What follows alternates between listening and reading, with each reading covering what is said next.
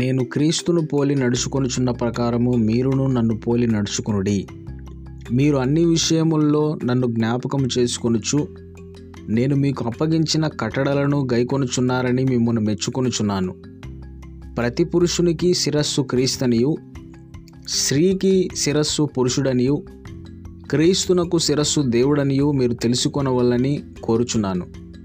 ఏ పురుషుడు తల మీద ముసుగు వేసుకొని ప్రార్థన చేయనో లేక ప్రవచించునో ఆ పురుషుడు తన తలను అవమానపరచును. ఏ స్త్రీ తల మీద ముసుగు వేసుకొనక ప్రార్థన చేయనో లేక ప్రవచించునో ఆ స్త్రీ తన తలను అవమానపరచును. ఏలయనగా అది ఆమెకు క్షౌరము చేయబడినట్టుగానే ఉండును. స్త్రీ ముసుగు వేసుకొనని ఎడల ఆమె తల వెంట్రుకలు కత్తిరించుకొనవలను.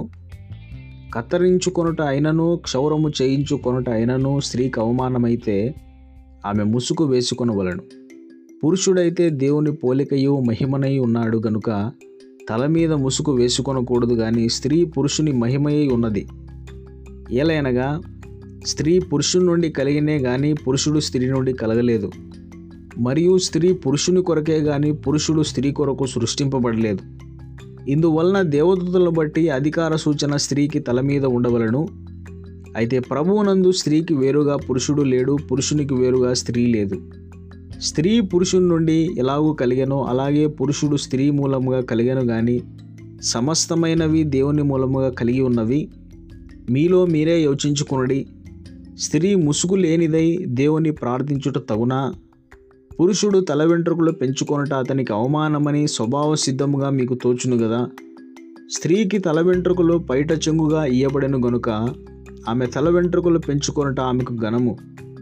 ఎవడైనను కలహప్రియుడుగా కనబడిన ఎడల మాలోనైనను దేవుని సంఘములోనైనను ఇట్టి ఆచారము లేదని వాడు తెలుసుకొనవలడు. మీకు ఆజ్ఞ ఇచ్చుచు మిమ్మల్ని మెచ్చుకొనను. మీరు కూడి వచ్చుట ఎక్కువ కూడికే గాని ఎక్కువ మేలు కాదు. మొదటి సంగతి ఏమనగా మీరు సంఘమందు కూడి ఉన్నప్పుడు మీలో కక్షలు కలవని వినుచున్నాను. కొంతమట్టుకు ఇది నిజమని నమ్ముచున్నాను. మీలో యోగ్యులైన వారెవరో కనబడునట్లు మీలో కిన్నాభిప్రాయములు ఉండక తప్పదు. మీరందరూ కూడి వచ్చుచుండగా మీరు ప్రభువు రాత్రి భోజనము చేయుట సాధ్యము కాదు. ఏలైనగా మీరు ఆ భోజనము చేయనప్పుడు ఒకని కంటే ఒకడు ముందుగా తన మట్టుకు తాను భోజనము చేయుచున్నాడు.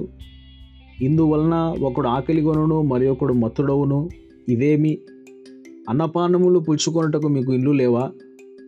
దేవుని సంఘమును తిరస్కరించి పేదలను సిగ్గుపరచుదురా? మీతో ఏమి చెప్పుదును? దీనిని గూర్చి మిమ్మల్ని మెచ్చుదనా? మెచ్చను. నేను మీకు అప్పగించిన దానిని ప్రభు వలన పొంది తిని, ప్రభు అయిన యేసు తాను అప్పగింపబడిన రాత్రి ఒక రొట్టెను ఎత్తుకొని కృతజ్ఞతాస్తులు చెల్లించి దానిని విరిచి, ఇది మీ కొరకైన నా శరీరము, నన్ను జ్ఞాపకం చేసుకొనుటకై దీన్ని చేయుడని చెప్పాను.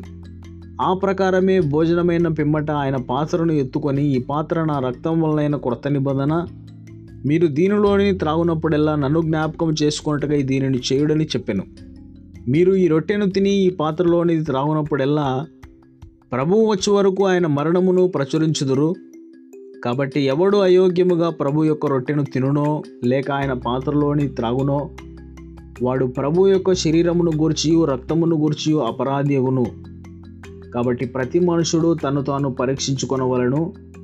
అలాగూ చేసి ఆ రొట్టెను తిని ఆ పాత్రలోని త్రాగవలను. ప్రభువు శరీరమని వివేచింపక తిని త్రాగువాడు తనకు శిక్షావిధి కలుగుటకే తిని త్రాగుచున్నాడు. ఇందువల్లనే మీలో అనేకులు బలహీనులను రోగులనై ఉన్నారు, చాలామంది నిద్రించున్నారు. అయితే మనలను మనమే విమర్శించుకొనినడలా తీర్పు పొందకపోదుము. మనము తీర్పు పొందిన ఎడల లోకముతో పాటు మనకు శిక్షావిధి కలగకూడనట్లు ప్రభువు చేత శిక్షింపబడుచున్నాము. కాబట్టి నా సహోదరులారా, భోజనము చేయుటకు మీరు కూడి వచ్చినప్పుడు ఒకని కొరకు ఒకడు కనిపెట్టుకొని ఉండిడి. మీరు కూడి వచ్చుట శిక్షావిధికి కారణము కాకూడనట్లు ఎవడైనను ఆకలి కొనిన ఎడల తన ఇంటనే భోజనం చేయవలను. నేను వచ్చినప్పుడు మిగిలిన సంగతులను క్రమపరుతును.